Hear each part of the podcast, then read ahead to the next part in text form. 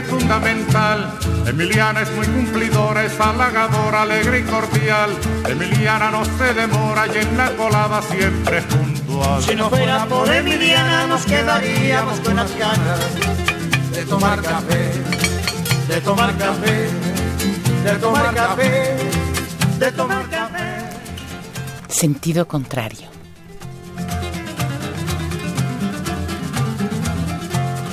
Emiliana por la mañana piensa en nosotros, piensa en usted.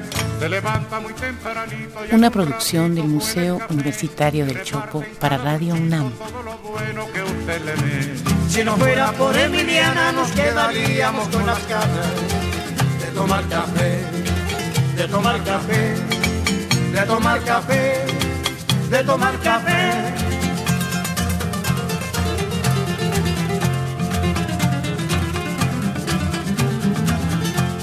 Emiliana es como una hermana que nunca, nunca dice que no. Emiliana tiende su mano a cualquier hermano trabajador.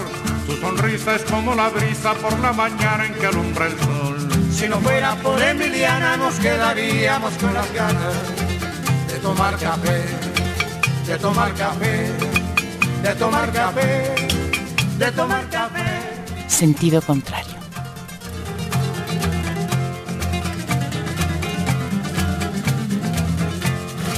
Emiliana, doña Emiliana, que en el albergue es fundamental. Si no fuera por Emiliana nos sentiríamos todos mal. Si no fuera por Emiliana, que en la colada siempre es puntual. Si no fuera por Emiliana nos quedaríamos con las ganas de tomar café, de tomar café, de tomar café. Con ustedes, Marcelino Perello.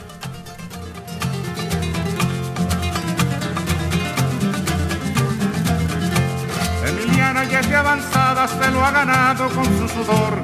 Yo la aplaudo con entusiasmo, con alegría y con calor. Emiliana como cubana es un ejemplo y es un honor. Si no fuera por Emiliana nos quedaríamos con las ganas de tomar café, de tomar café, de tomar café, de tomar café.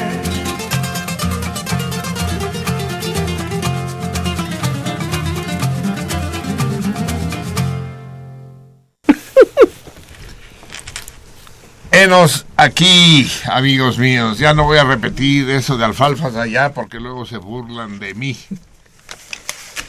Hoy estamos, creo, porque aquí este es un programa de creyentes, porque pues, si no creo uno está jodido porque no tengo la escaleta. Creo y el productor anda en sus rollos, como siempre, pues él tampoco tiene por qué estar esclavizado a un trabajo fijo.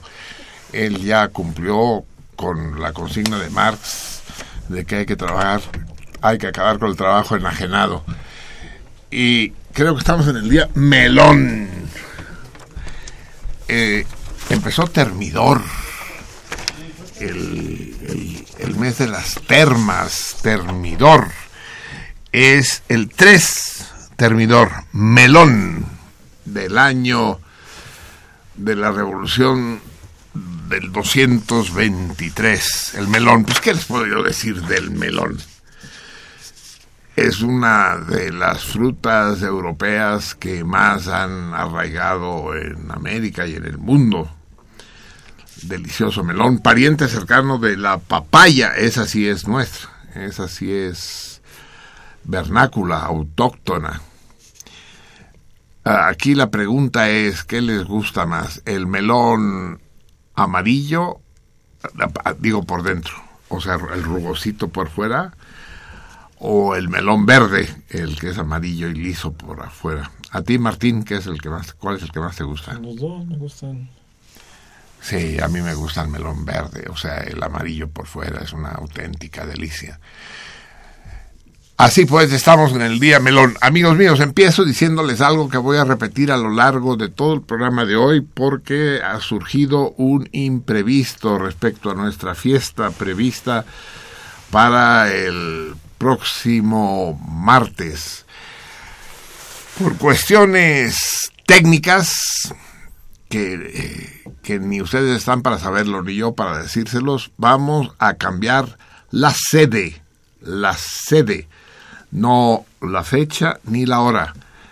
el programa festivo, el programa de aniversario, lo vamos a transmitir en directo desde el Orfeo Catalá, espacio que ustedes ya conocen bien, que está en Marsella 45, entre Nápoles y Dinamarca.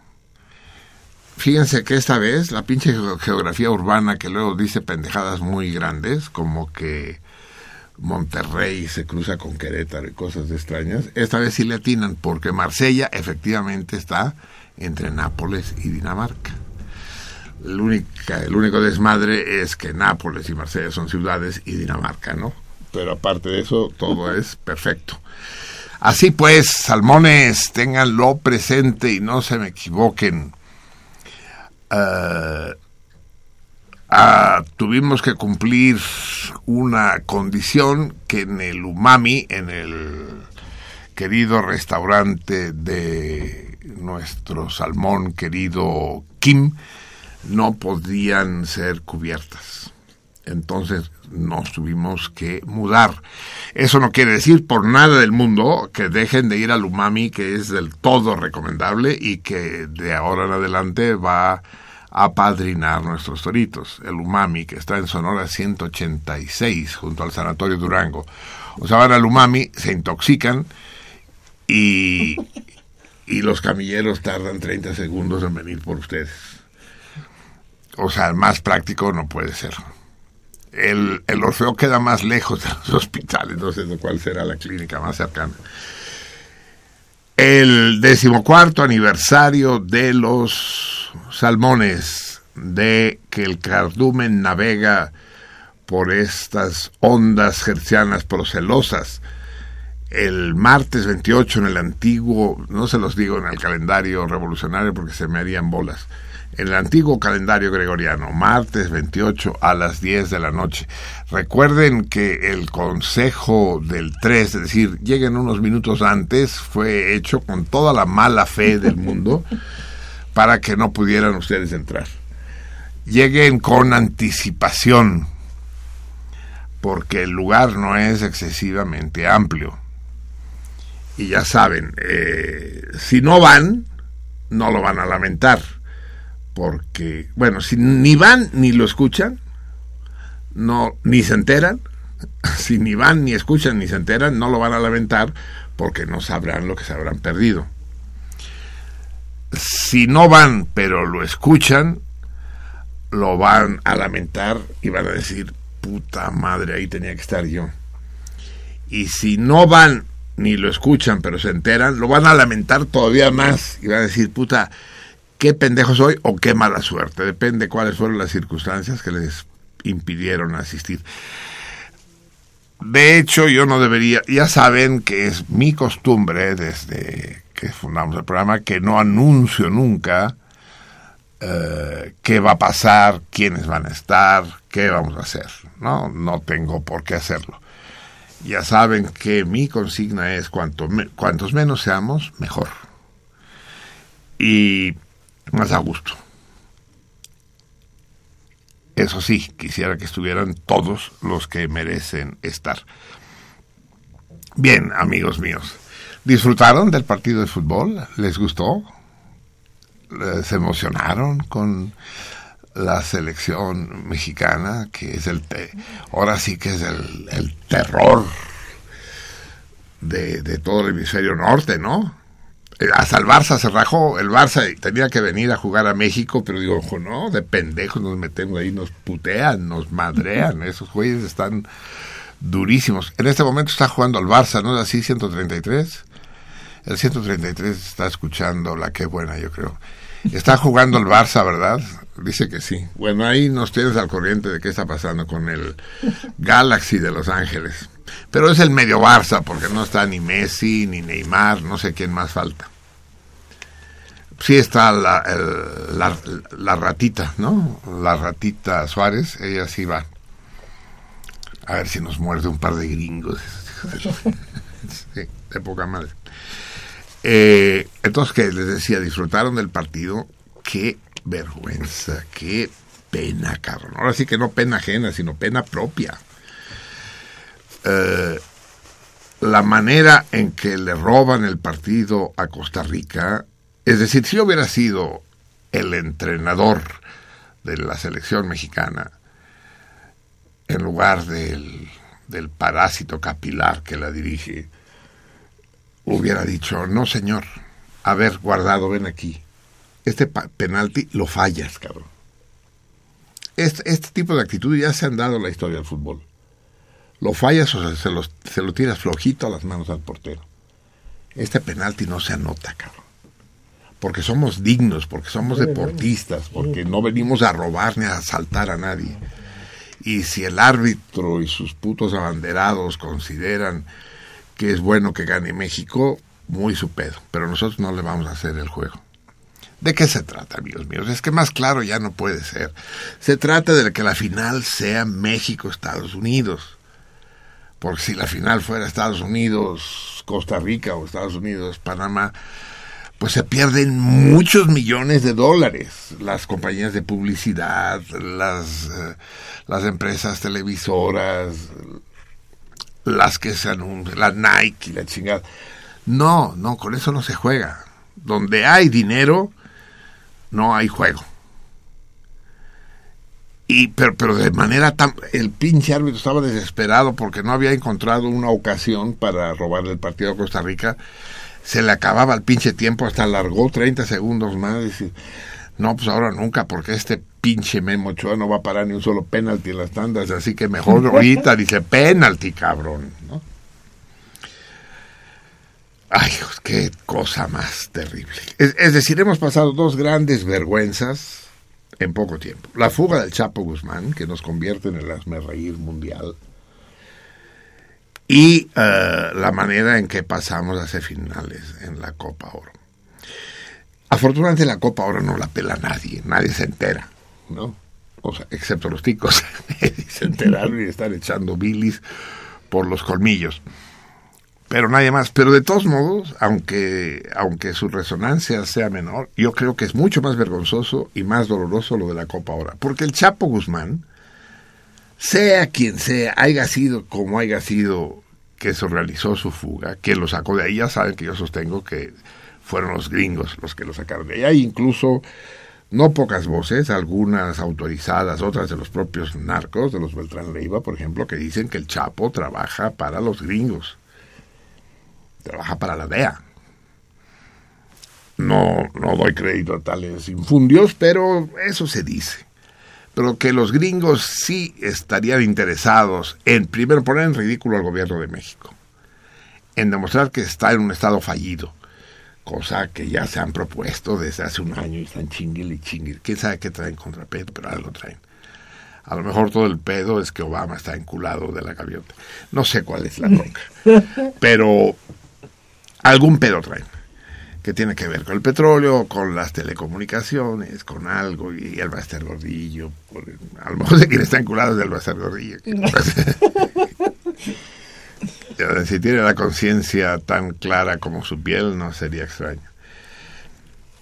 Eh, y por otro lado, además es un escarmiento, porque están chingue y chingue que quieren que lo extraditen, porque ustedes no son capaces de tener una cárcel segura, ¿no? Porque son tercermundistas, son pobres, México y Lesoto son dos países equivalentes y, no se puede confiar en ustedes. Entonces a los gringos les interesaba eso. Pero haya sido quien haya sido, la fuga del Chapo Guzmán reconocerán ustedes que es un portento de ingeniería y de astucia. Es maravilloso.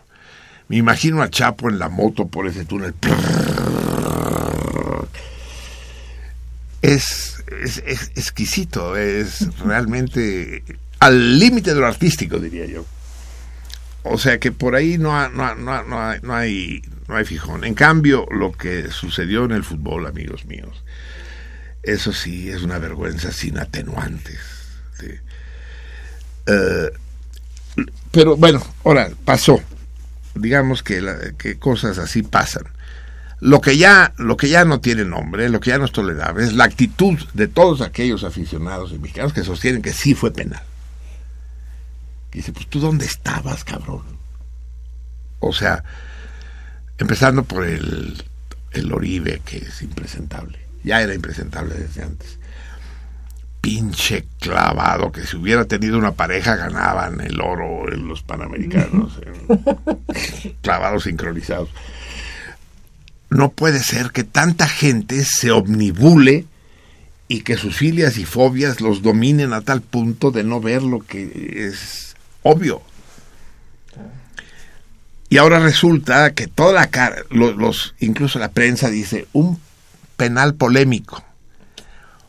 Polémica es la honradez de tu rechingada madre, cabrón. ¿Cómo, ¿Cómo, que polémico? No hay nada más cierto, definitivo e indiscutible. No fue. Y, y es a lo más que llega, ¿no? Lo mismo pasó en el Mundial, pero al revés, como dice Silvio, hizo ridículo Silvio, ¿vieron? Amigos míos, que ahí en la, en la inauguración de la embajada dijo, Cuba sí, Yankees también. Chinga tu madre, Silvio, no, e-, eres de los que no se murieron a tiempo, cabrón.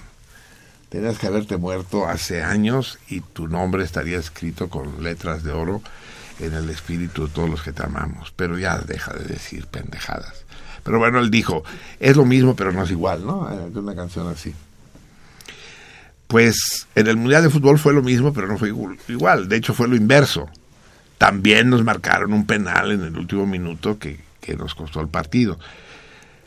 Ese, el que, el que le cometió Rafa Márquez a Robert, sí fue penal. Lo, lo digo recio, quedito, aquí y donde ustedes quieran. Sí fue penal me costó un ojo de la cara y me está costando mensualmente un ojo de la cara, pero tengo mi, mi HD que me permite repetir las jugadas en cámara lentísima. Y al ver el clamor patriótico que se desató en el país, me lo puse a ver con cuidado.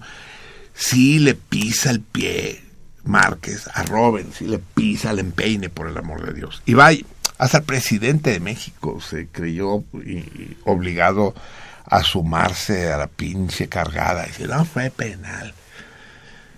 Claro que fue. Pero entonces, ¿en qué? Aquel que sí fue, no fue. Y este que no fue, sí fue. Pues estamos mal. Es decir, ¿cuál es esta triste condición humana? Que los sentimientos de pertenencia y de otredad, que, que, que las filias y las fobias nos omnibulan, nos nos coartan, nos deforman la razón como si nos hubiéramos echado dos cartuchos de, de cristal. ¿El cristal se fuma? A ver, tengo algunos expertos allá. ¿El cristal se fuma? ¿Sí? ¿Pero se inyecta también? Si, si uno quiere, te puede inyectar lo que se pinche nuevo. Bien, una vez asumida esa vergüenza, vergüenza no por el árbitro guatemalteco, no por los sistemas de mercanchifles del, de la CONCACAF que arreglan los partidos. Vergüenza por mis compatriotas que se suman a este coro indigno. Vamos a escuchar música, amigos. Vamos a escuchar a este extraordinario conjunto que son el Taraf de Haiduch, que es muy difícil de traducir eso. Son gitanos de Rumanía que no gitanos rumanos, porque allá está claro, o eres gitano o eres rumano, eh, o, en fin, no es lo mismo. Gitanos de Rumanía. Ellos cantan algunas canciones en rumano y otras en romale, la lengua de los gitanos. El taraf de Haiduch, taraf quiere decir banda de música, y Haiduch es banda de bandoleros. Entonces, traducir es la banda los bandoleros, entonces vamos a decir el la tambora de los bandoleros, o la, sí, la, la, orquesta de los narcos, o como quieran ustedes llamar. vamos a escuchar con el Taraf de Haiduch, que estuvieron en México hace unos años y dieron un espectáculo maravilloso. Tuve el placer de conocerlos porque me invitó Cristina, la gran la gran Cristina, su programa que los entrevistó, yo fungí como intérprete. Y a la salida nos fuimos a chupar, cabrón, a, a ese extraordinario lugar. Medio, medio cachupa era lo único malo, pero extraordinario que era la Tasca Manolo. La parte de abajo, en esa gigantesca mesa redonda. Y, y, y, y se ponen a tocar y a chupar. El, el, la interpretación al oído típica de los gitanos, que vienen con el violín y se te ponen a 30 centímetros y tocan bajito, bajito. Y después le zafan una cuerda al violín y jalándola te tocan también. ¿Sí lo has visto? Sacan la melodía. Y todo esto gracias a la Cristina Pacheco. Bien, vamos a, escuchar a cualquiera de las canciones es buena, pero vamos a poner en la traducción, aquí la traducción que soy un gigolo, nosotros la traducimos bien, soy un padrote. Y quien canta es eh, Nicolai Lautaro, el pequeño Nicolai. El pequeño Nicolás es ese pinche personaje español. Va, escuchemos amigos para ir entrando en calor. Taraz de Haiduch.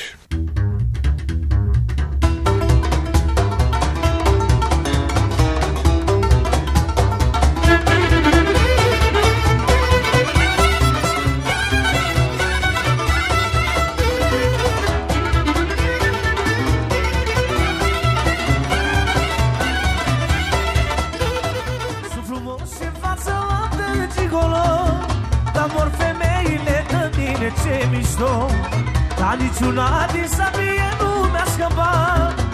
Mamă ce scandal mare am provocat. Sunt frumos și față m-am gigolo Dar mor femeile de mine ce mișto. Niciuna din sabie nu mi-a scăpat. Mamă ce scandal mare am provocat. Bate noapte cineva Cu parul la ușa mea mă. Poate fi poliția Dar ce mă fac că iar mă iamă Poate noapte cineva Cu parol la ușa mea mă Poate o fi poliția Dar ce mă fac că iar mă iamă 14 años en Radio UNAM.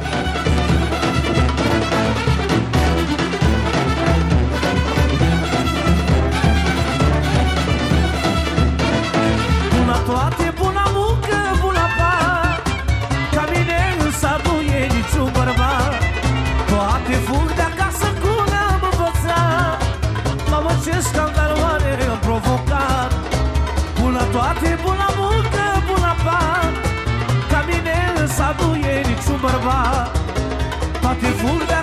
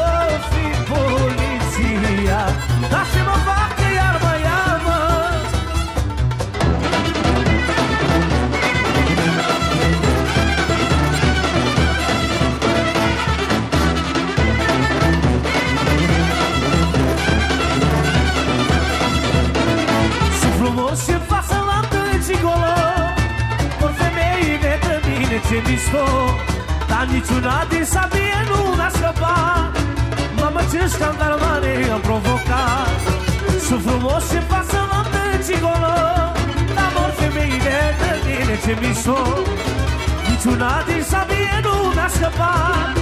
Mamă ce scandal mare am provocat. Bate noapte cineva Cu parul la ușa mea mă. Poate o fi poliția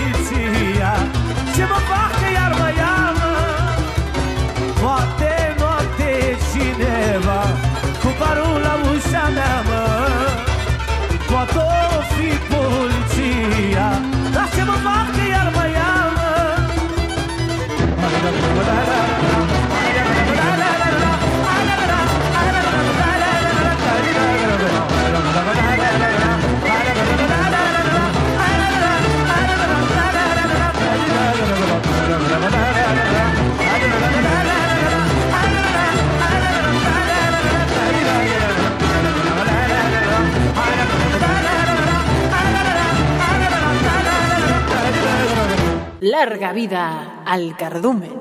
Putos spots del 133, no me los acabo, cabrón. Sí, parece, parece, ya nos dijeron que parece el INE. Cabrón, después haremos otros spots. Tendría que, tendría que ser una voz cachonda, cabrón, que larga vida al cardumen. Ya 14 años. Algo así. Larga vida al cardumen. Parece meeting de la CTM, cabrón. Pero él está muy orgulloso de sus spots del 133. Bien amigos, ya son las 10 de la noche con 26 minutos. ¿Qué me, qué me dicen de Grecia? Soy un conocedor de la política internacional y de sus vericuetos. Soy un hombre perspicaz que prevé con acierto el devenir de los más complejos asuntos del devenir mundial. Pues muerdan su huevo y díganme que sí. Yo les dije, pinche Tsipras es un puto demagogo, le está tomando el pelo al pueblo griego. Esto que dijo él para ganar las elecciones. Voy a subir los salarios y a bajar los impuestos y subir las pensiones y mantener el- la subvención del ejército, el más caro de, de Europa. Y ya no vamos a pagar la deuda y, vamos a aumentar los puestos de trabajo.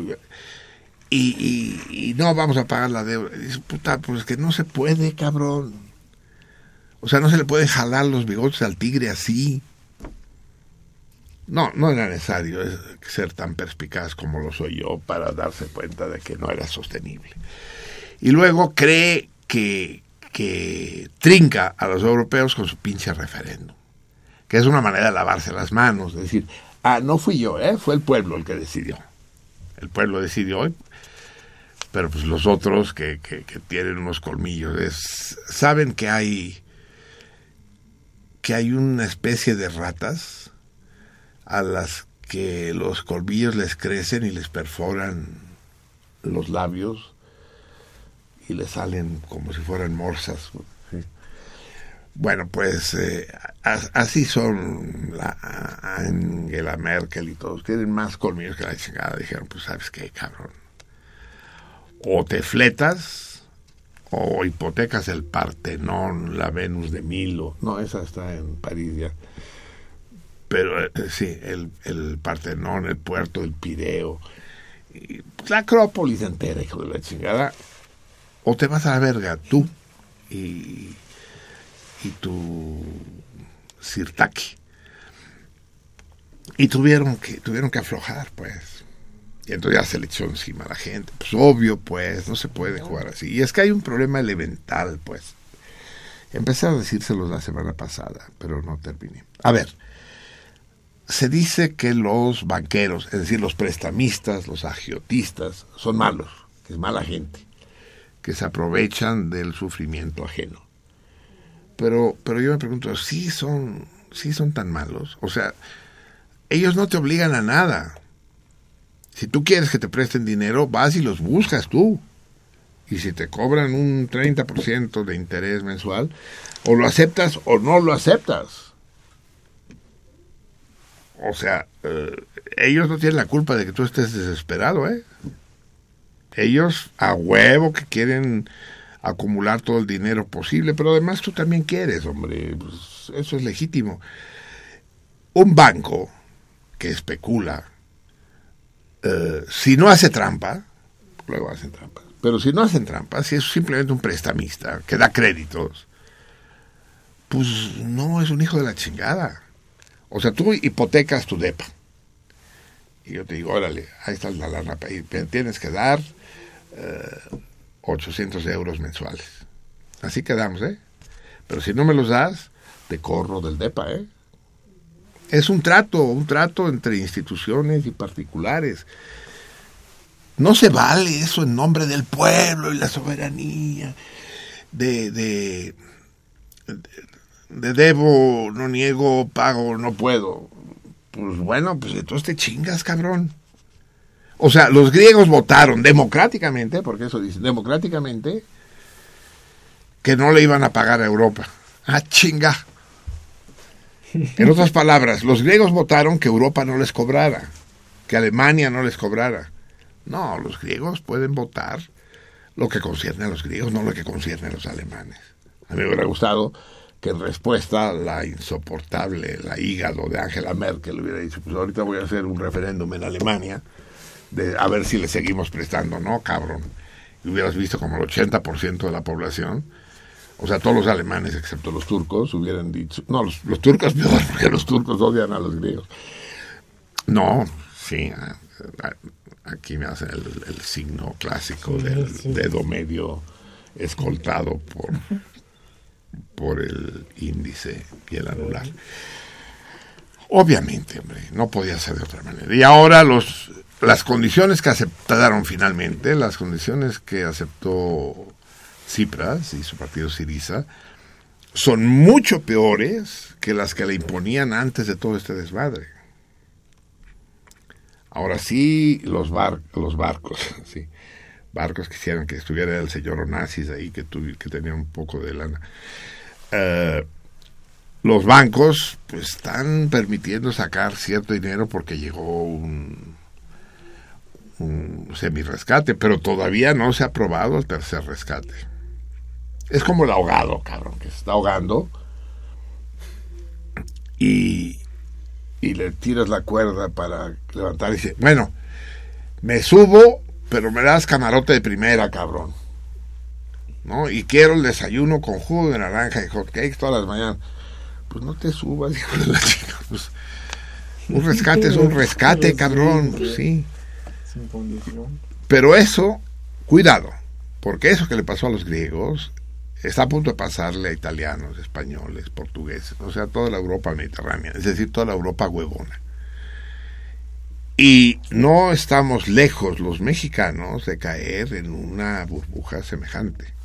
Ya se los dije, cuando veo cuánto coche nuevo hay por las putas calles, dices, coches del año, cabrón, con eso de que el hoy no circula, no se aplica a esos putos.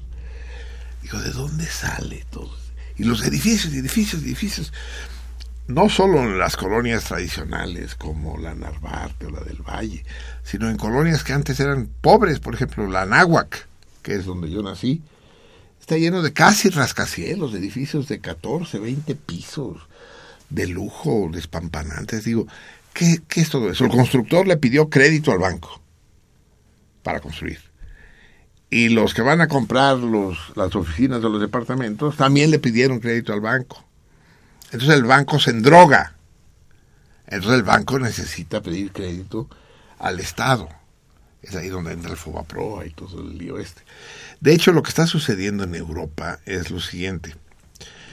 Eh, el Estado está el banco está en quiebra y va con, el, con la señora Merkel.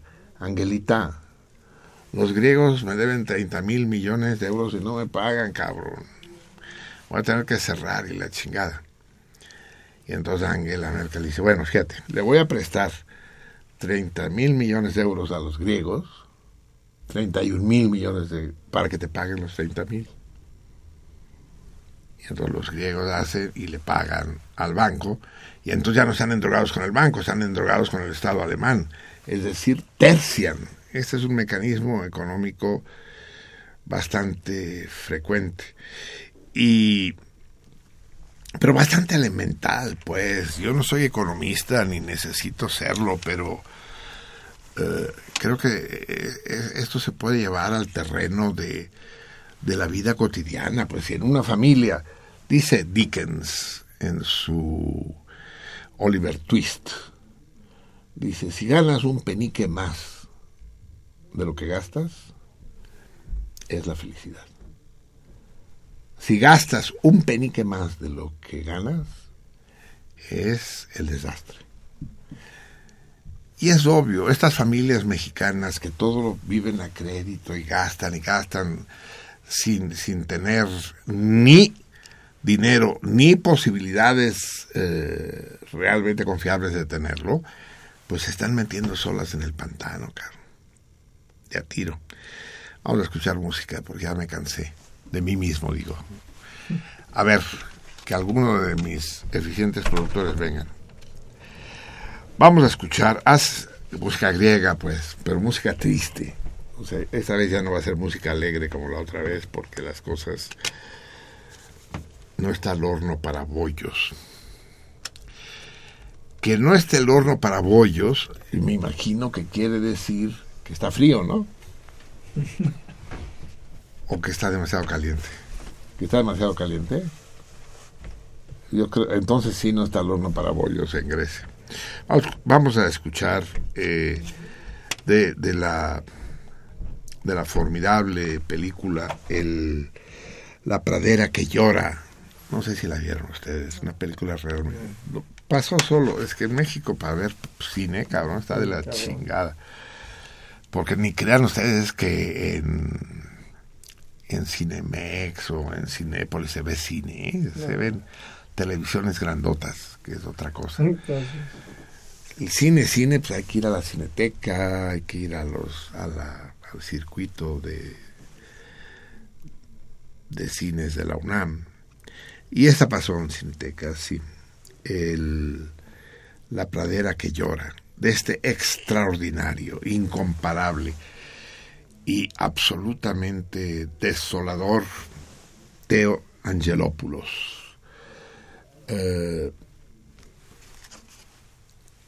cual debe ser, mi productor no se tomó la molestia de decirme quién chingados interpreta.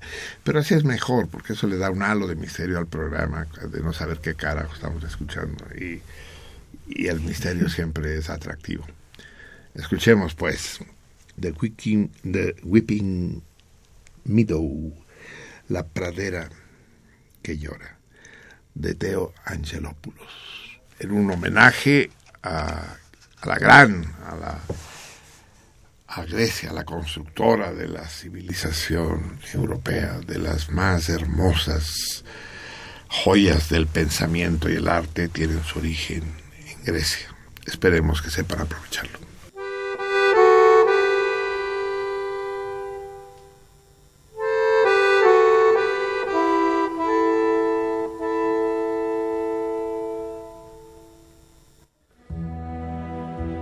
Radio UNAM, 14 años.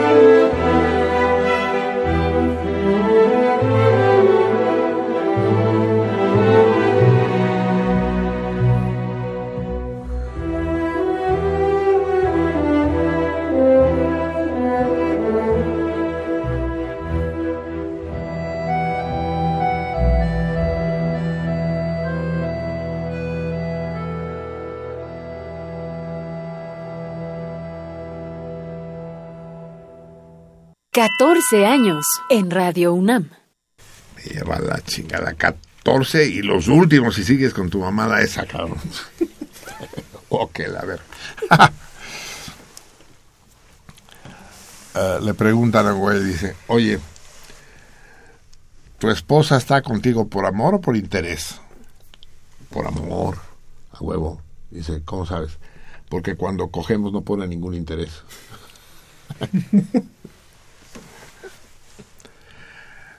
Teo Angelopoulos, el, el enorme, el, el, formidable. Eh, cuando, cuando uno está en un estado, se utiliza la palabra depresivo o depresión de manera fácil, así, son esas palabras que, que llegan así en una especie de sobrevuelo del lenguaje del, del, de las teorías cultas y aterrizan en el lenguaje popular y se usan un poco lo güey. Una de estas palabras es la depresión. Y si estoy deprimido, cuando en realidad lo que estás, estás jodido, cabrón, o estás triste. La depresión, en términos rigurosos, psiquiátricos, psicoanalíticos o psicológicos, son las tres psi.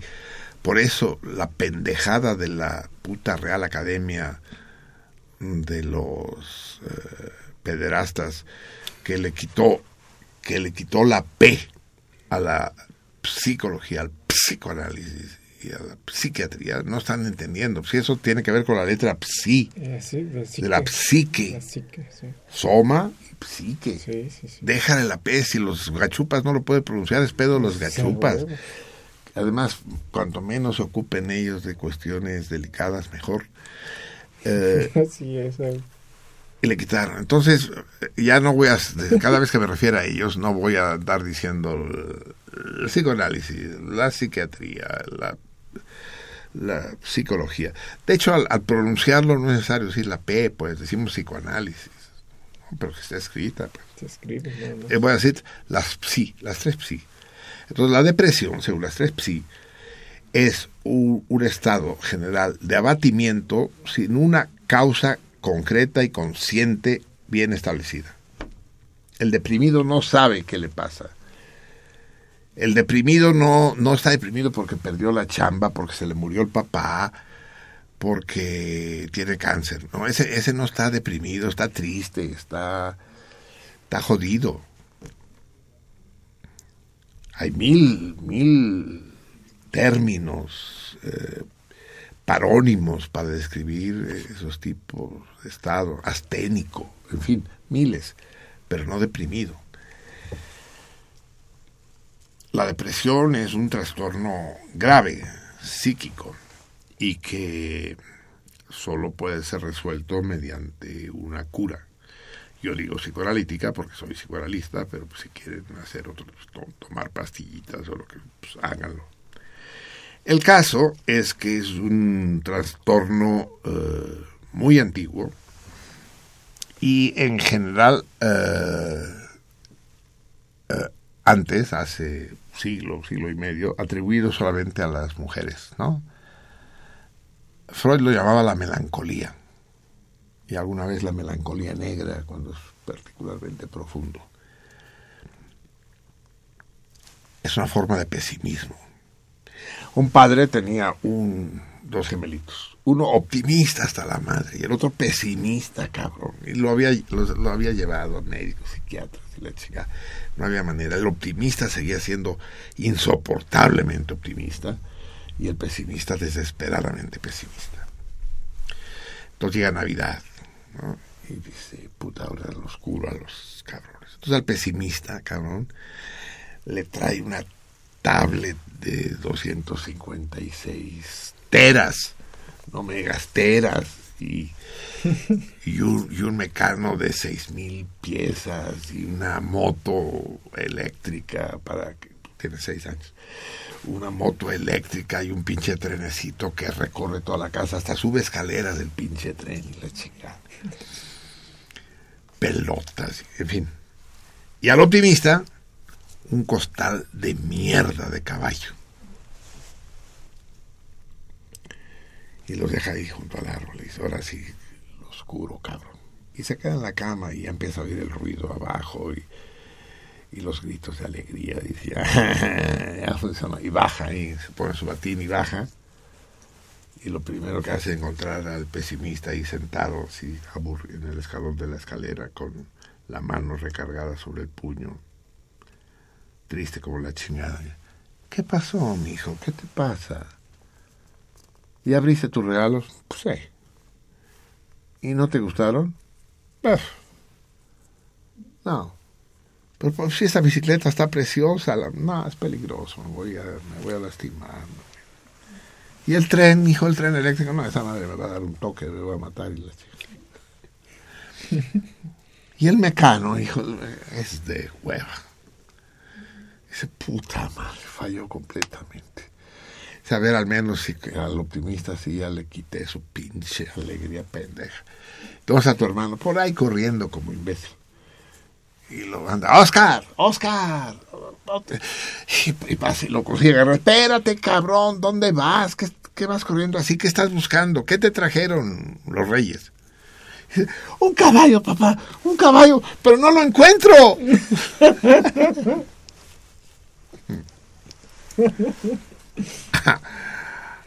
Así es.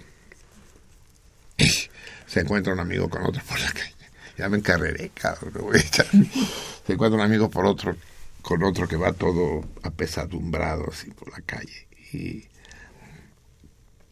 dice, ¿qué te pasa, cabrón? Parece que estuviera muerto alguien. ¿Qué tienes? No, es que el médico... El médico me dijo que me quedan seis meses de vida, cabrón. Y lo agarra de los hombros, lo sacude. No te preocupes, cabrón, no te preocupes. Pasan rápido, ya verás. Bien. Entonces ya la, la, la psicología antigua, la psicología del siglo XIX, se había ocupado de estos problemas. Es particularmente interesante la obra de, de William, William, ay, William, William, Willy, William, eh, William James, William James, el hermano de Henry James, el autor de ese libro magnífico. De hecho, para entrar a la fiesta del martes, vamos a hacer un pequeño examen a la entrada acerca de una vuelta de tuerca. De hecho, es una vuelta de tornillo, ¿verdad? El título original. Pero no sé por qué lo trajeron como tuerca, escribo. Porque es más breve, ¿no? Una vuelta de tornillo, no, vuelta de tuerca. Vamos a hacer un pequeño examen y el que no haya leído la vuelta de tuerca va a ser enviado inmediatamente a su casa, previo obsequio de un ejemplar de la vuelta de tuerca. Eh, entonces el hermano William fue un psicólogo, un pre-psicoanalista, digamos, o un proto-psiquiatra. Entonces él tenía, tenía varias recetas para, para salir de la depresión. Una de ellas era pararse frente al espejo, ponerse los dedos índices a los lados de la cabeza, así medio doblados, sacar los dientes incisivos sobre el labio inferior así y empezar a brincar. Soy un conejito, soy un conejito, soy un conejito. Con la mayor convicción posible. No hay, no hay tristeza que resista una operación tan ridícula. Se acaba uno riendo de uno mismo, pero riendo al fin. ¿no? Ese era el gran William James. Y tenía otra receta, pero esas se las cuento después. Primero les cuento esta maravillosa anécdota del rabino de Bujush. Yo no sé si les he contado fábulas, no es una anécdota, es una fábula del rabino de Bujush. En Rumanía, ay, vamos a escuchar, ah, no, ya escuchamos música romana. En, en Rumanía eh, existe de esos personajes como existen en México, el, el sabio de Güemes, o, o, el Huilo Mentiras en Sinaloa, existe el rabino de Bujush, el hombre más sabio del mundo, ¿no? el que lo sabe todo.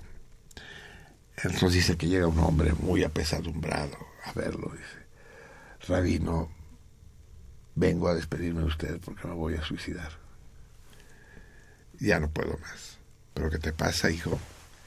Dice, no puedo, vivo en una casucha de madera con el techo de lámina canalada que se está cayendo a pedazos. En la casa vive mi esposa que está embarazada con mis seis hijos de todas las edades, mocosos, no tenemos agua corriente, no tenemos qué comer. Estamos comiendo simplemente frutas silvestres y, de vez en cuando mi esposa cose en el anafre un poco de frijoles y de alubias. No puedo, no puedo más. Es, es- es en- entrar a, lo- a mi casa es una manera de decir, entrar a ese jacal miserable, se me viene el mundo encima.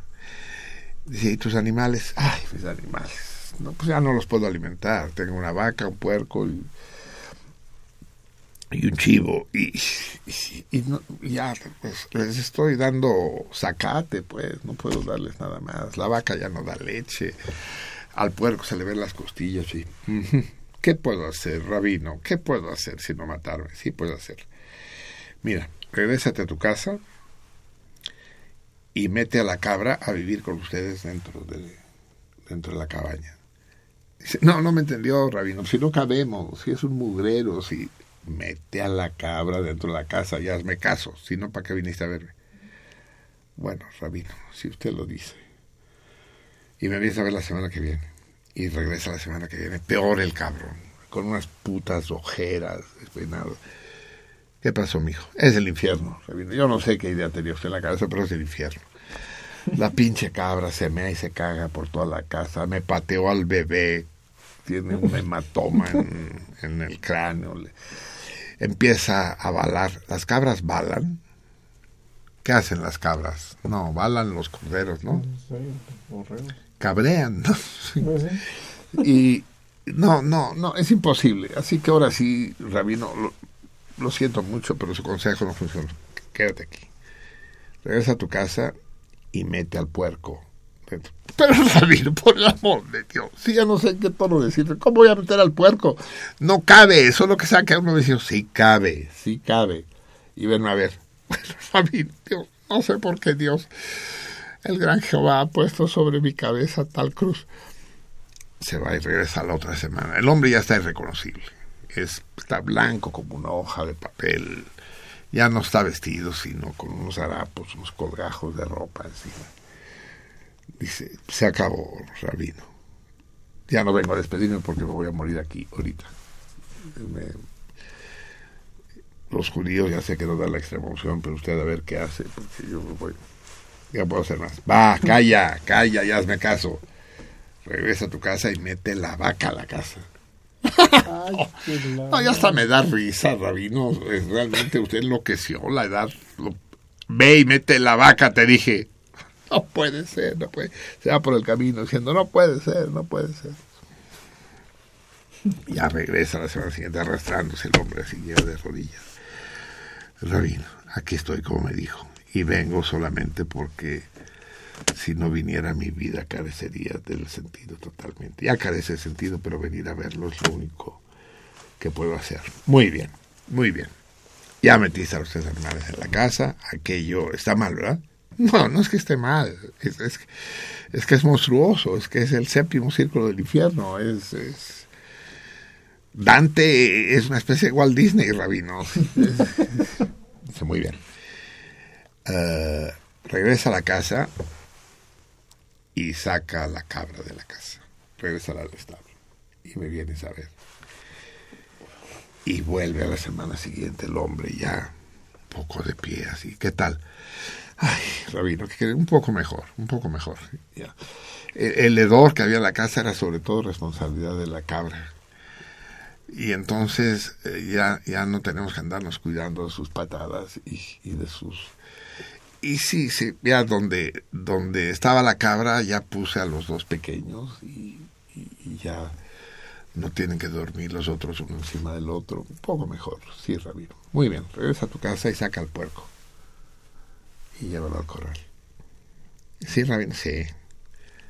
Regresa la semana siguiente ya así, peinado y la chica. ¿Qué tal? Mucho mejor, mucho mejor, Rabino ese puerco era realmente insoportable. Era el más cochino de todos. Por, por eso se llama cochino. Sí, y, y- y- y- y la mordida que le dio a, a mi Ad- Adrián ya se está cicatrizando. Ya está.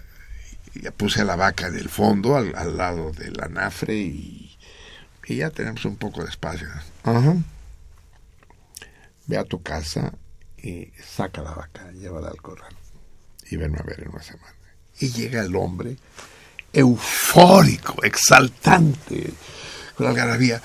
Rabino, esta vida es la mejor que puede uno haber soñado, es maravilloso. Es, es- es- vuelve a sonreírme el destino. Por primera vez volvimos a coger mi esposa y yo en siete meses, los niños juegan, sonríen, voy a conseguir que comer, que trabajar, las cosechas se me van a dar. Rabino, esto es el paraíso. Esta es la fábula del rabino de Bujush. Y, y que tiene que ver con la con la relatividad de la visión que tenemos del mundo. Es aquello que dicen de alguna manera, eh, sí importa si el mundo es- está bien o está mal, pero importa más si lo sabes ver bien o lo sabes ver mal. No. Es aquel viejo adagio, el secreto, el secreto del bienestar no es hacer lo que te gusta, sino que te guste lo que haces. Sí, sí. En fin, ya, dejo, parezco el rabino de Bujush, yo, cabrón. A ver, ¿ya tienen música por allá? ¿Qué, qué, te- qué tenemos? Ah, la- lo- el conjunto catalán, ¿no? Sí, a estos que me están chingue y chingue. Voy a poner puro rock, cabrón, en el programa. Porque también queremos rock. Se, parece, se parecen a Héctor Suárez. Vamos a escuchar a este conjunto catalán contemporáneo. No es la música tradicional, no es Marina Rosell, no es Jack, no es Raimón. Se llama Los Amigos de las Artes. Y no sé qué canción poner, pues son muy vaciadas. No se es que ya son las 11, chingada puta. Me enrollo como persiana japonesa y luego se me extraña. A ver, y les prometí que iban con la fiesta del martes. Repito, tengo que repetir el spot. Recuerden lo que dije hace un momento. Le voy a pedir a alguno de, de mis de mis esclavos que, que lo suban a, la, página de internet. Eh, la sede de la fiesta el martes se mueve, no mucho porque no está muy lejos. Nos vamos de la colonia Roma a la colonia Juárez. Marsella 45, Orfeo Catalá, a medio camino entre el metro Chapultepec y el metro Insurgentes. Eh, es de fácil acceso y después en la noche creo que hay transporte público sobre Chapultepec, sobre Reforma, sobre Insurgentes. A ver, tú que usas transporte público, Martín. Pues el- ahí en, este, Chapultepec, ah, por ejemplo, yo que voy a Pantitlán, así me fui la semana pasada. Sí, hay nocturno, ¿verdad? Bueno, en fin.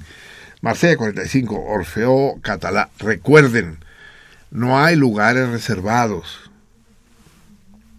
Eh, ni, eh, ni tickets para la comida ni nada. El consumo corre por cuenta de cada salmón. El lugar no es tan barato como el umami, esa es la mala noticia, pero casi. En el umami nos cobraban a 20 pesos la cerveza. Aquí nos la van a cobrar a 25, que sigue siendo un precio razonable. En cambio, ganamos en cuanto a las bebidas fuertes. eh, Un, un tequila, un vodka uh, absolut, con buen vodka, algo así. Un caballito va a costar 50 pesos. Y después va a haber cositas para comer, pues. O cosas grandes, si ustedes quieren una paella, pues le das una paella, ¿no? Pero si no, chingaderitas. Una copa de clericó, 25 pesos, en fin.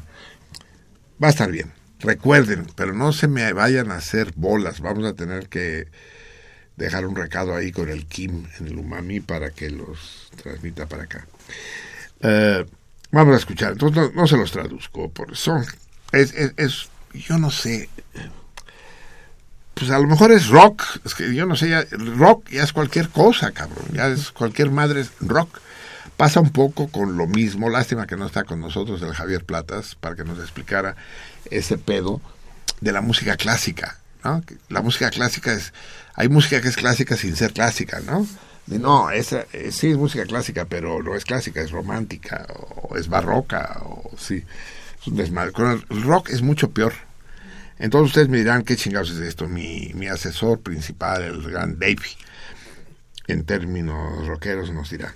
La, eh, la canción que vamos a pedir a los amigos de las artes en catalán se llama Bed and Breakfast, cama y desayuno.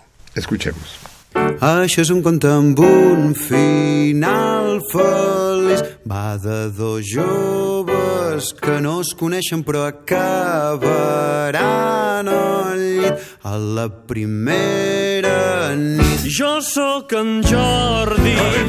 Jo sóc la Marta.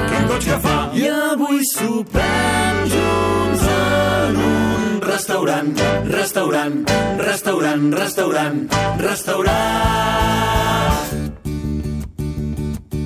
Què pensaràs si demano cervesa? Ai, no, que les parelles beuen vi. Haurà notat aquest perfum que porto. Oh, i tant, si jo puc ensumar des d'aquí. Monoquets, ai que monoquets, ai que monoquets.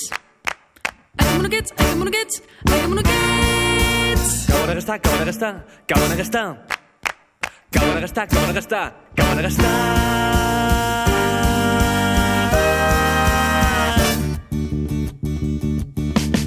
Que bona que està la cambrera. Ai, noi, concentra't amb el que tenim. Per internet semblava molt més guapo. Tampoc no fa pas metre 95. I anem per feina. Que se'ns fa tard. Anem cap a casa. No cal parlar. De fons una cançó d'en Barry White, Barry White, Barry White, Barry White, Barry White.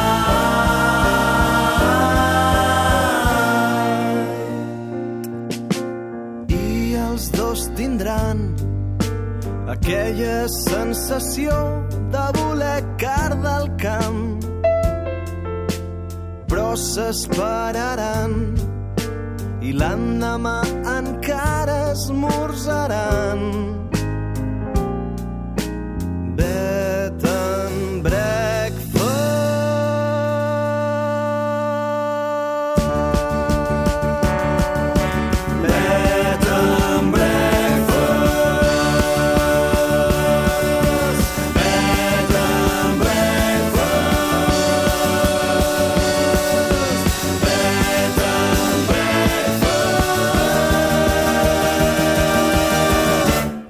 14 años en Radio UNAM. 14 años y un mes ya casi, ¿no? ¿Que no? A ver, la situación del programa, amigos míos, es un poco delicada. Ya saben que recibimos la gran noticia de la llegada a la dirección de la radio del no menos grande Fernando Escalante, que ya fue director de esta casa hace años, es decir, cuando se fundó el programa, él era el director, Fernando Escalante. Es un hombre talentosísimo y además con un gran don de gentes. Y es gracias a su llegada que podemos llevar a cabo la fiesta de aniversario con el control remoto correspondiente en situaciones difíciles, porque piensen, otro director me hubiera mandado a la chingada, porque se lo pedí un día antes de que empezaran las vacaciones. Y la fiesta es un día después de que se regrese a labores, es decir, las labores en la UNAM empiezan el lunes 27. O sea que todo el desmadre, porque sí es un desmadre de montar el control remoto, van a tener que hacerlo entre lunes y martes. Y eso se lo debemos a la gran Fernando Escalante, que espero, no creo que nos esté escuchando, el huevo no, no le gusta la radio. Eh, pero si nos estuviera escuchando, eh, aprovecharía para invitarlo a que estuviera presente, pues sí tiene que estar presente. Eh, Pero ¿por qué les hablaba yo de Fernando Escalante? Ah, que la situación del programa es delicada, eso decían. Porque bueno, de poca madre que tengamos a Fernando Escalante en el puente de mando de esta nave de los locos, que ha ido dando bandazos últimamente de manera más o menos preocupante. Eh, no quiero hacer referencias a Naiden ni a nada, pero tampoco es necesario, ustedes lo saben mejor que yo. Eh, lo que pasa es que dentro de cinco meses, cinco meses, hay cambio de equipo en la rectoría de la UNAM. Y eso quiere decir que vendrá un nuevo rector. El doctor Narro ya no se puede reelegir, es su segundo periodo, viene un rector nuevo. Y con el rector nuevo viene su equipo, que son todos los coordinadores, directores generales, entonces, hay la posibilidad de que Fernando Escalante continúe. Y eso sería maravilloso. Que, que, su paso por la radio no sea efímero. Y hasta ahora hemos contado con la indulgencia de las autoridades durante estos 14 años. Y bienvenido sea, ¿no? Del doctor Uh, ay, se me fue el nombre. Eh, el anterior rector. Eh, ¿De la Fuente? Eso. Eh, Juan Ramón. Juan Ramón de la Fuente y del doctor Narro, que han sido quienes han parado más de un golpe llegado desde gobernación. ¿no? Han llegado más de un extrañamiento, nos han sacado más de una tarjeta amarilla, ya van amarilla, anaranjada, morada, ahora ya vamos por la tarjeta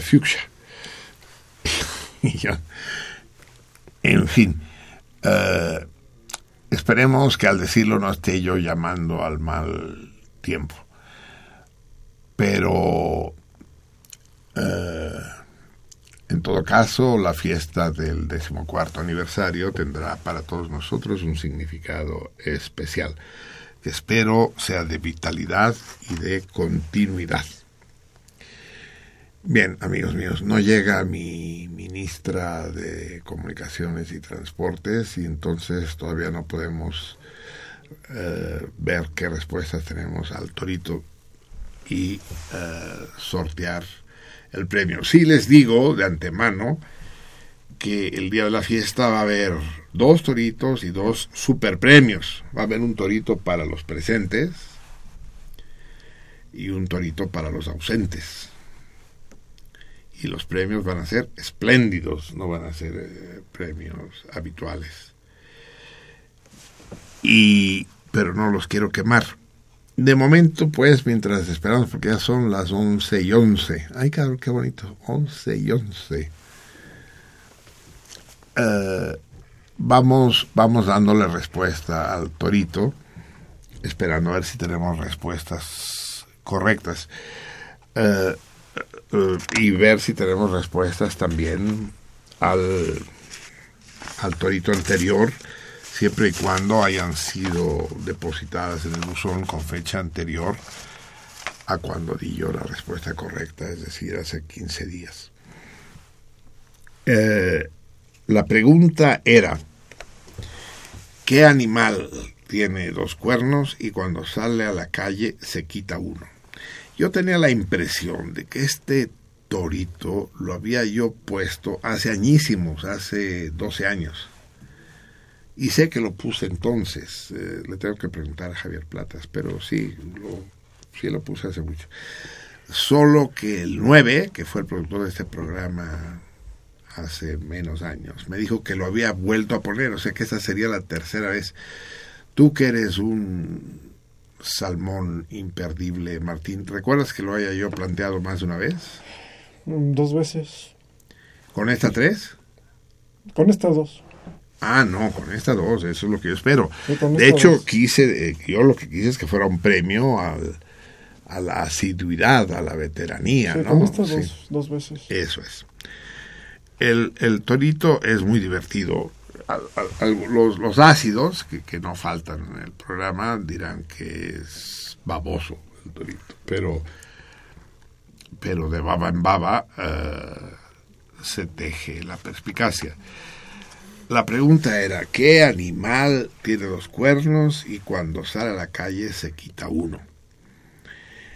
Y la respuesta es el toro, pero también puede ser el búfalo, puede ser Chivo. el ciervo.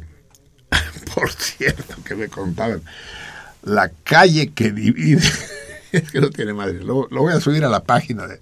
Ah, no, yo no puedo, se lo voy a dar a, a los muchachos para que lo suban. Es- tengo unas ganas de participar en esa página, de decirles cosas, de mentar madres a más de uno, unas ganas, pero pues no, no se vale, pues lo que no sería leal.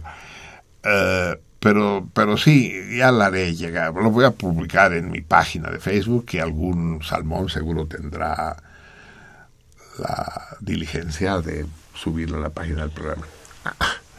Hay una calle la que separa los reyes de Iztapalapa. Supongo que es más una calle porque son... Pero una de las calles que separa a los reyes de Iztapalapa se llama eh, Siervo de la Nación. Es decir, en lugar de ponerle Morelos, le pusieron Siervo de la Nación. Está bien, complica un poco la dirección, pero Siervo de la Nación.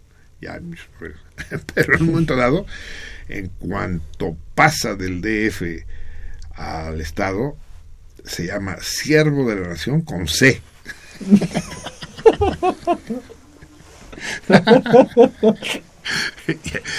Entonces es, es, es imperdible, ¿no? Es decir, entonces ya me prometió el 9 que me va a traer la foto.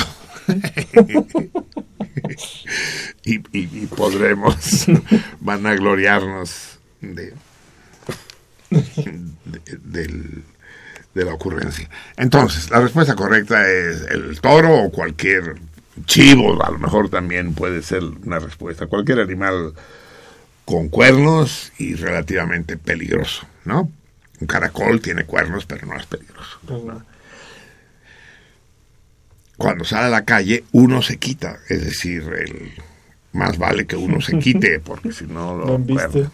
Bueno, espero que, estoy seguro que más de uno sigue sin entender cuál es la respuesta, pero, pero que pregunte a, a quien más confianza le tengan.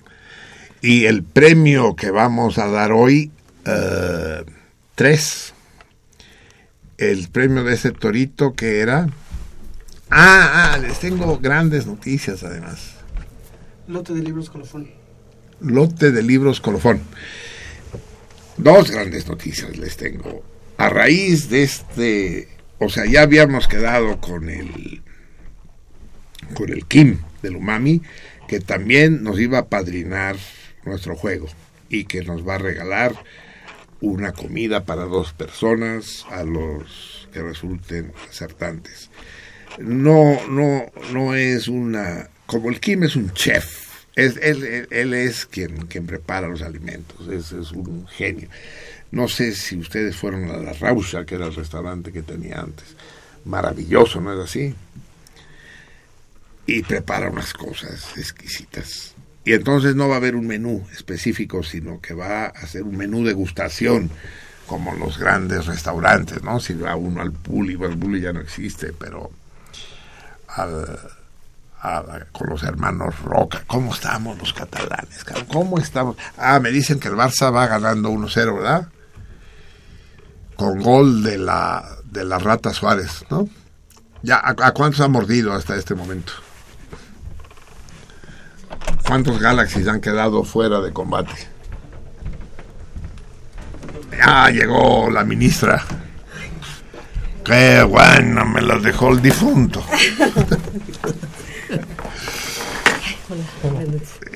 Yo estaba contando ahora, mi vi todas las maneras de salir de la tristeza. Ahorita le platico más. El, el- el- el propio Henry Williams, eso se me había olvidado decirles. No Henry, William. William eh, James. William James dice algo parecido a lo del rabino de Buhush. Él, él dice, cuando estés muy jodido, así, muy alicaído, piensa que pierdes todo lo que más quieres. Pierdes eh, objetos, ¿eh?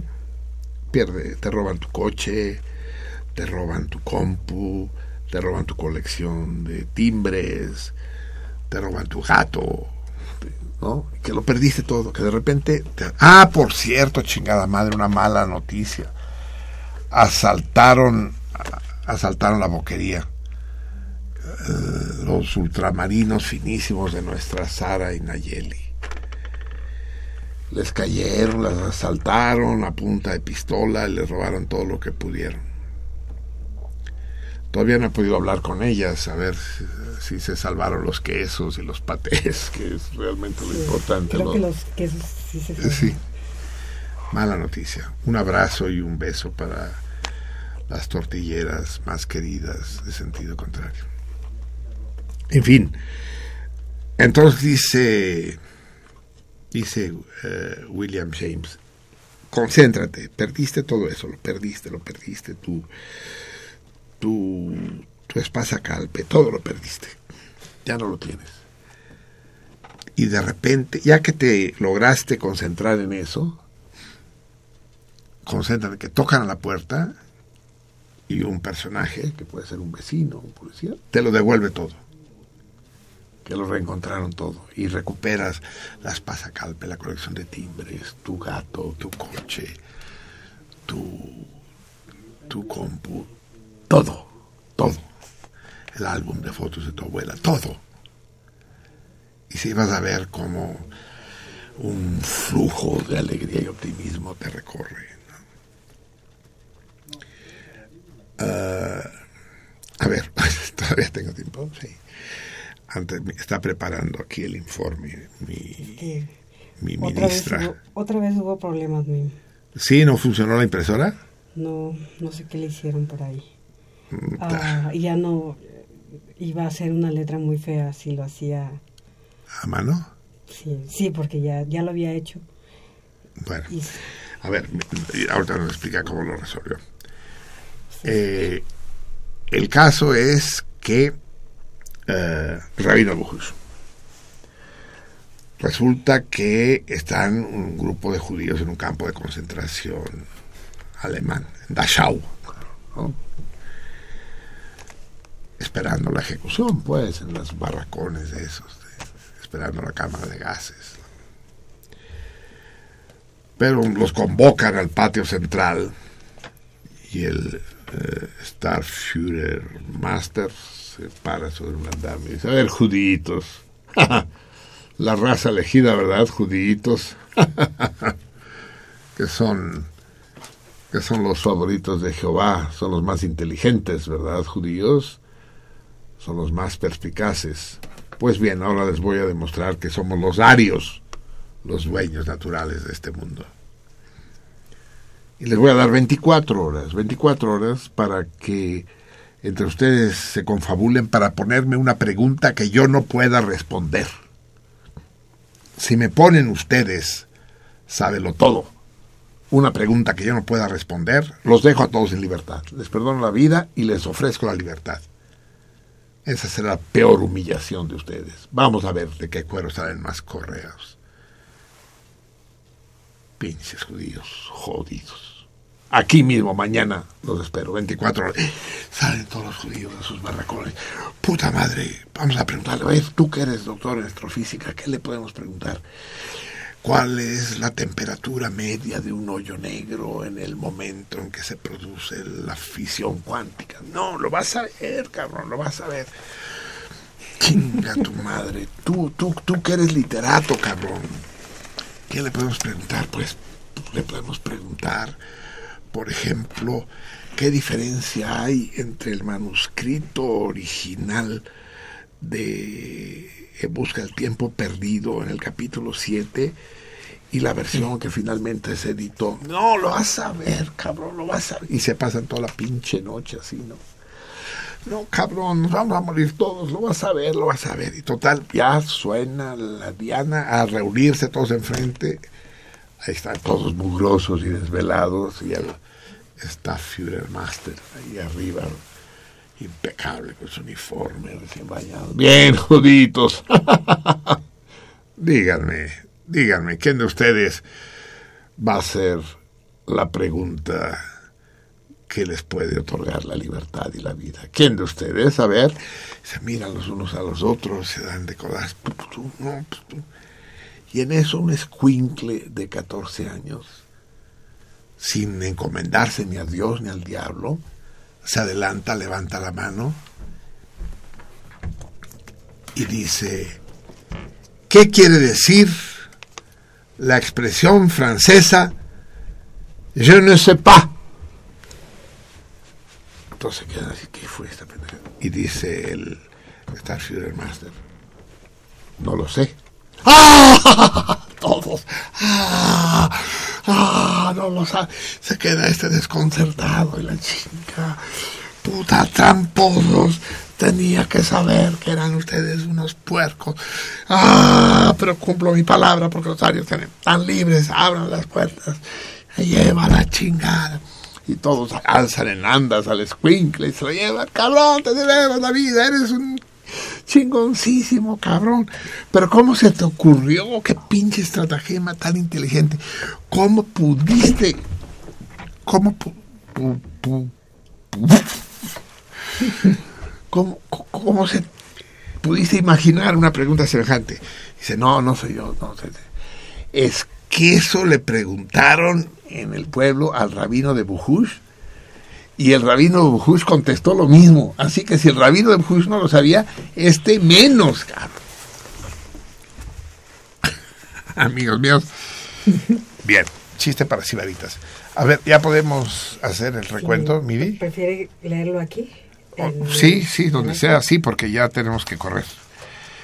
Entonces vamos a ver qué respuestas tenemos correctas. Ay, chinga. está muy chiquito. No, no, pues está de la chingada, no está muy chiquito. A ver. Entonces. Ay, Mivi. Mi, ahorita se lo pongo No, no, no puedo leer. Y, bueno, vamos a escuchar música. Sí, sí, sí. Mientras. mientras se resuelve esto. Hoy tenemos las. ¿Qué cosa? No, pues tenemos al Michelangelo. No hay prisa, podemos estarnos hasta las dos. Sí, sí. ¿Verdad, Michelangelo? Dice que nos lo van a correr, mira, por culpa nuestra, sí. Eh, eh, a ver, vamos a escuchar música alegre, porque hemos estado escuchando. Vamos a escuchar al gran Adriano Celentano. A ver, eh, acércate, 133. A ver, vamos a usar un, correo especial. Uh, uh, vamos a escuchar el gran Adriano Celentano, una, una, una, una de las de, de, los sopranistas, y decía Javier Platas, ¿no? que los sopranistas tienen la voz aún más aguda que los contratenores, ¿no? Este hombre de la voz aguda que parece... ¿Saben que tenemos un gatito nuevo en la casa, amigos míos? Yo no quería sustituir al Chess porque no es una licuadora que si se rompe se compra otra. Pero apareció atropellado con la cadera rota y hubo que adoptarlo. Entonces le pusimos primero como nombre hidráulico. Era un gato hidráulico. Porque había resistido el chingadazo. Pero era un pinche escándalo en las noches el cabrón. Nos salió. Nos salió un sátiro cachondo. Llamando gato. Entonces no tuvimos más remedio que la segunda noche, ya después de. de estas noches de suplicio, caparlo. Y me dijo la doctora Merker, la, la, hermana de Denise, que es mi médica de cabecera, Samantha, me dijo, no, yo creo que sí, castrándolo va a pasar esto. No enseguida, es preciso que se que disminuyan las hormonas. Pero sí se le va a pasar que hay que esperar, cabrón. La misma noche que lo trajimos a la casa, empezó a maullar así, como usted sabe, usted puede hacerlo, yo no. ¿Cómo, cómo maullar? No. Menos, menos, menos, más agudo. ¿Quién? A ver, así. Eso. Es más canario que gato, sí. Entonces, obviamente, le tuvimos que cambiar el nombre. Ya no se llama hidráulico, se llama Farinelli. Y ahí tenemos al Farinelli, que es una pinche ladilla. Así. Pero vamos, vamos a escuchar la clásica de, de Adriano Celentano. No quiero que busquemos cosas más raras. El celebérrimo, hace 50 años, celebérrimo. Ah, sí. Creí que me estabas mentando a la madre, cabrón. Corte 12. El celebérrimo Azzurro. Azul. No, no la mamada de. de. de Agustín Lara, que azul como ojera de mujer. Hijo de su pinche madre, pinche poeta. No, Azurro. El azul de Celentano, con su voz prístina. Escuchémoslo.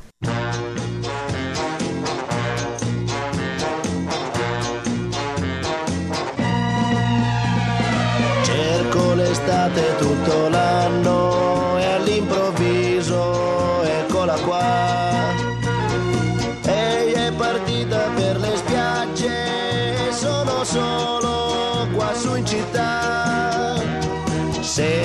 fischiare sopra i tetti un aeroplano che se ne va. Azzurro, il pomeriggio è troppo azzurro e lungo per me. Mi accorgo di non avere più risorse senza di te. E allora io quasi quasi prendo il treno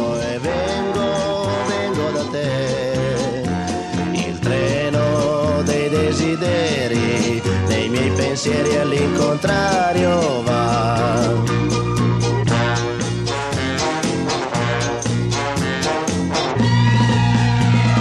Sembra quando ero all'oratorio con tanto sole tanti anni fa.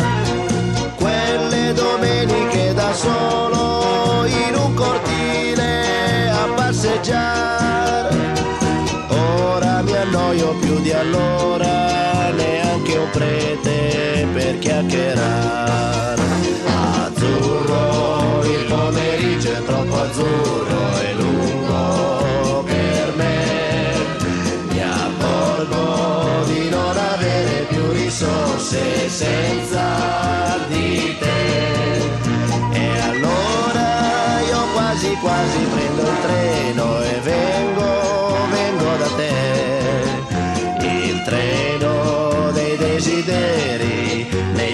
pensieri all'incontrario va.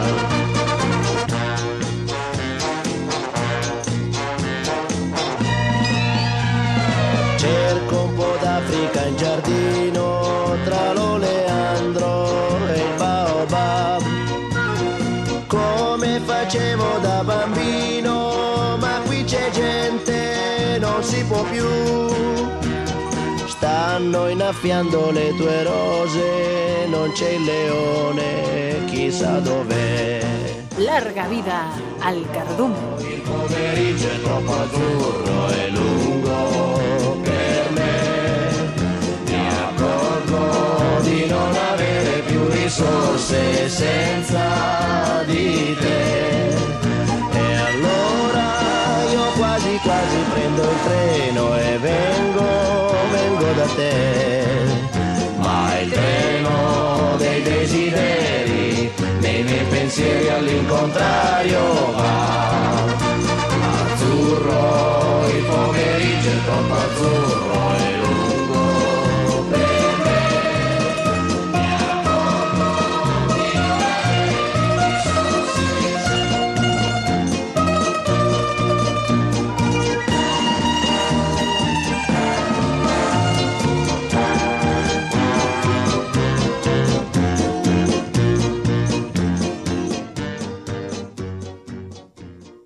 Azurro, azul, para que nos pongamos todos de buen humor de la voz de Adriano Celentano. No sé, ¿se me escucha bien así?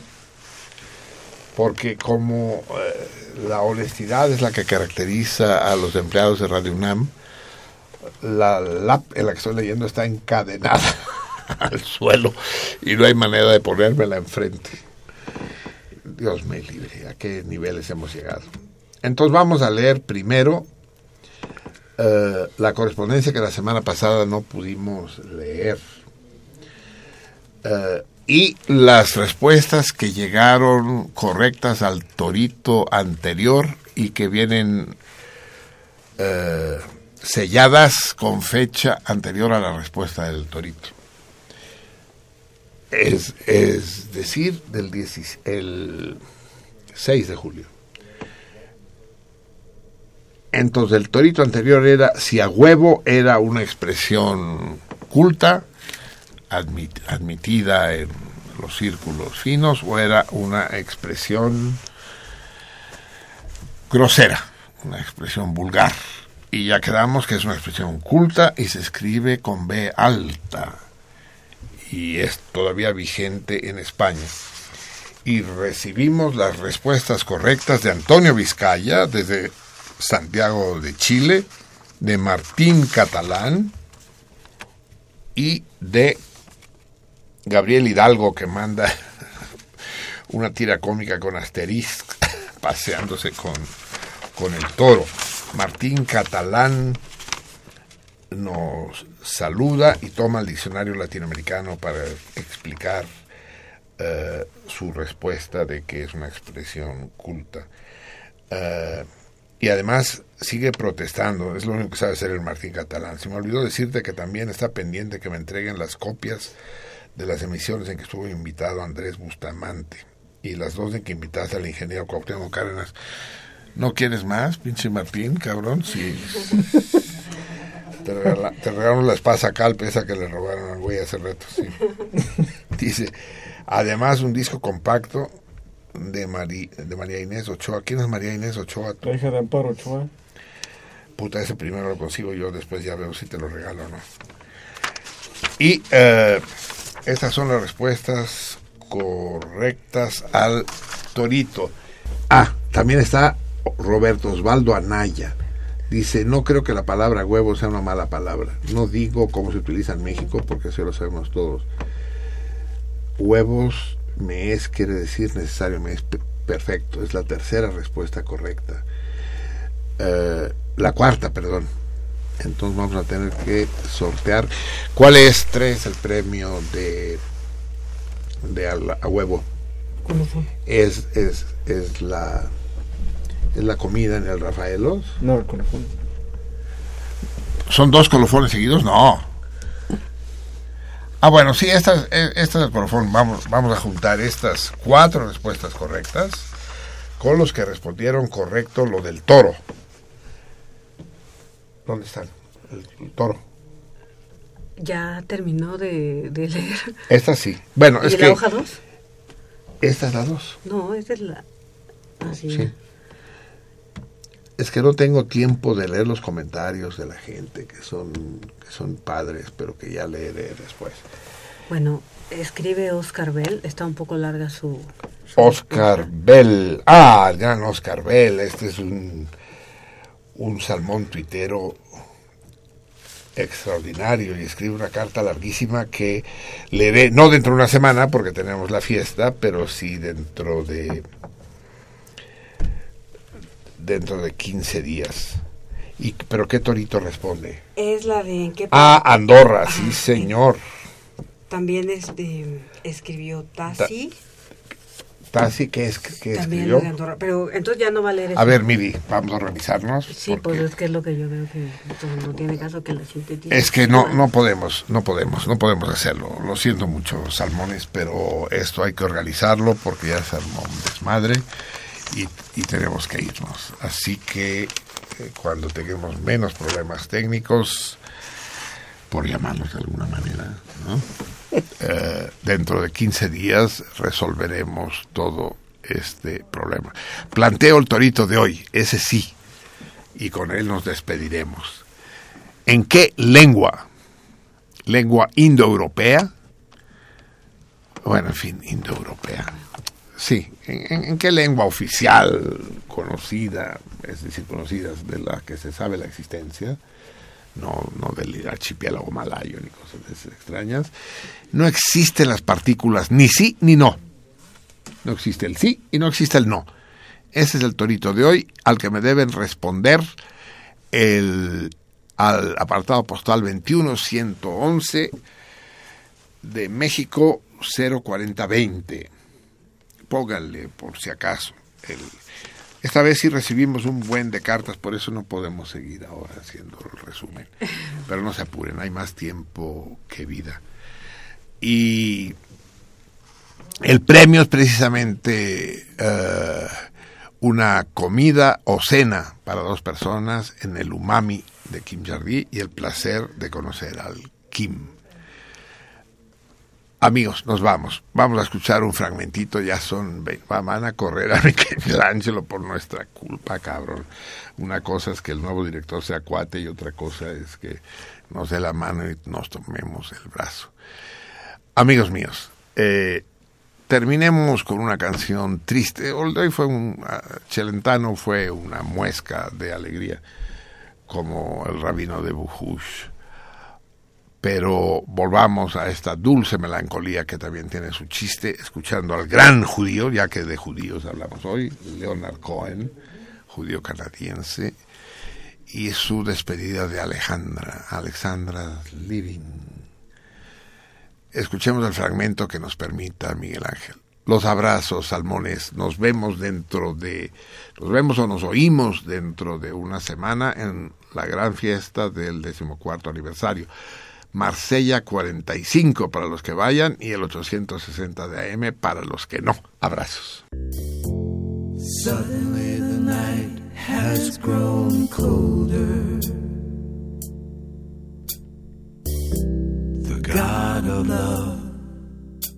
Preparing to depart. Alexandra hoisted on his shoulder. They slip between the centuries of the heart, upheld by the simplicities of pleasure. They gain the light, they formlessly entwine. And radiant beyond your widest measure. Among the voices and the wine. It's not a trick, your senses all deceiving.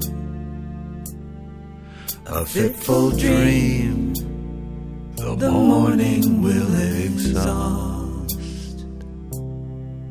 Say goodbye to Alexandra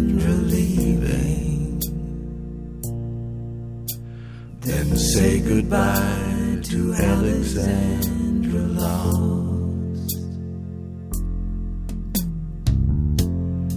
Even though she sleeps upon your satin. Even though she wakes you with a kiss. Do not say the moment was imagined.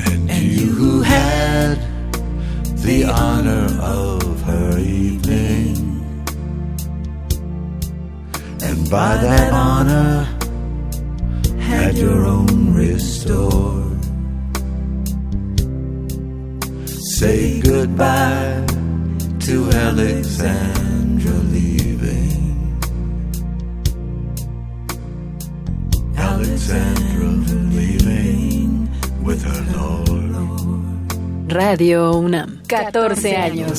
Larga vida al cardumen. Even though she wakes you with a kiss. Do not say the moment was imagined. Do not stoop to strategies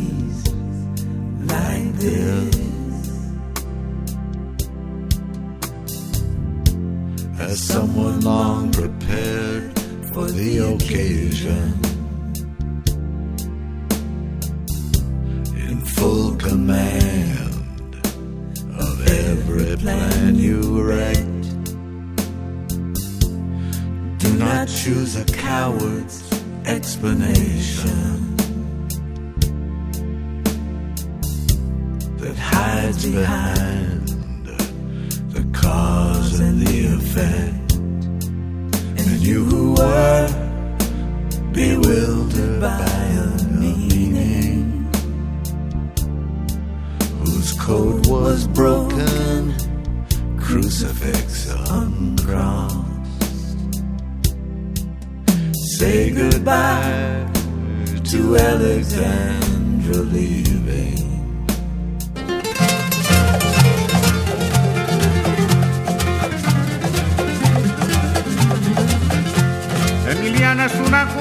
Que en el albergue es fundamental. Emiliana es muy cumplidora, es halagadora, alegre y cordial. Emiliana no se demora y en la colada siempre es puntual. Si no fuera por Emiliana nos quedaríamos con las ganas de tomar café, de tomar café, de tomar café, de tomar café. Sentido contrario.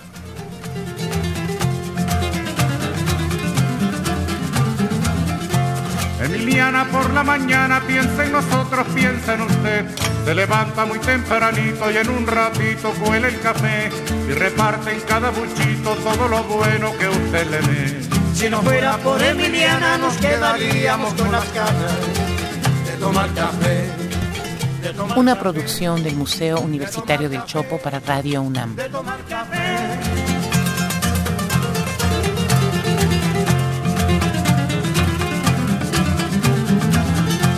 Emiliana es como una hermana que nunca, nunca dice que no. Emiliana tiende su mano a cualquier hermano trabajador. Su sonrisa es como la brisa por la mañana en que alumbra el sol. Si no fuera por Emiliana nos quedaríamos con las ganas de tomar café, de tomar café, de tomar, Sentido contrario. de tomar café.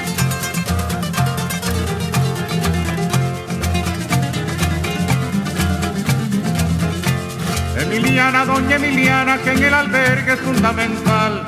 Si no fuera por Emiliana nos sentiríamos todos mal. Si no fuera por Emiliana, que en la colada siempre es puntual. Si no fuera por Emiliana nos Estuvo con ustedes Marcelino Perelló. de tomar café, de tomar café, de tomar café. Emiliana ya es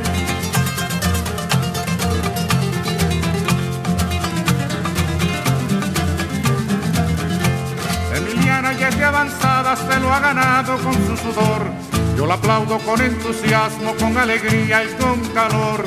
Emiliana como cubana es un ejemplo y es un honor. Si no fuera por Emiliana nos quedaríamos con las ganas de tomar café, de tomar café, de tomar café.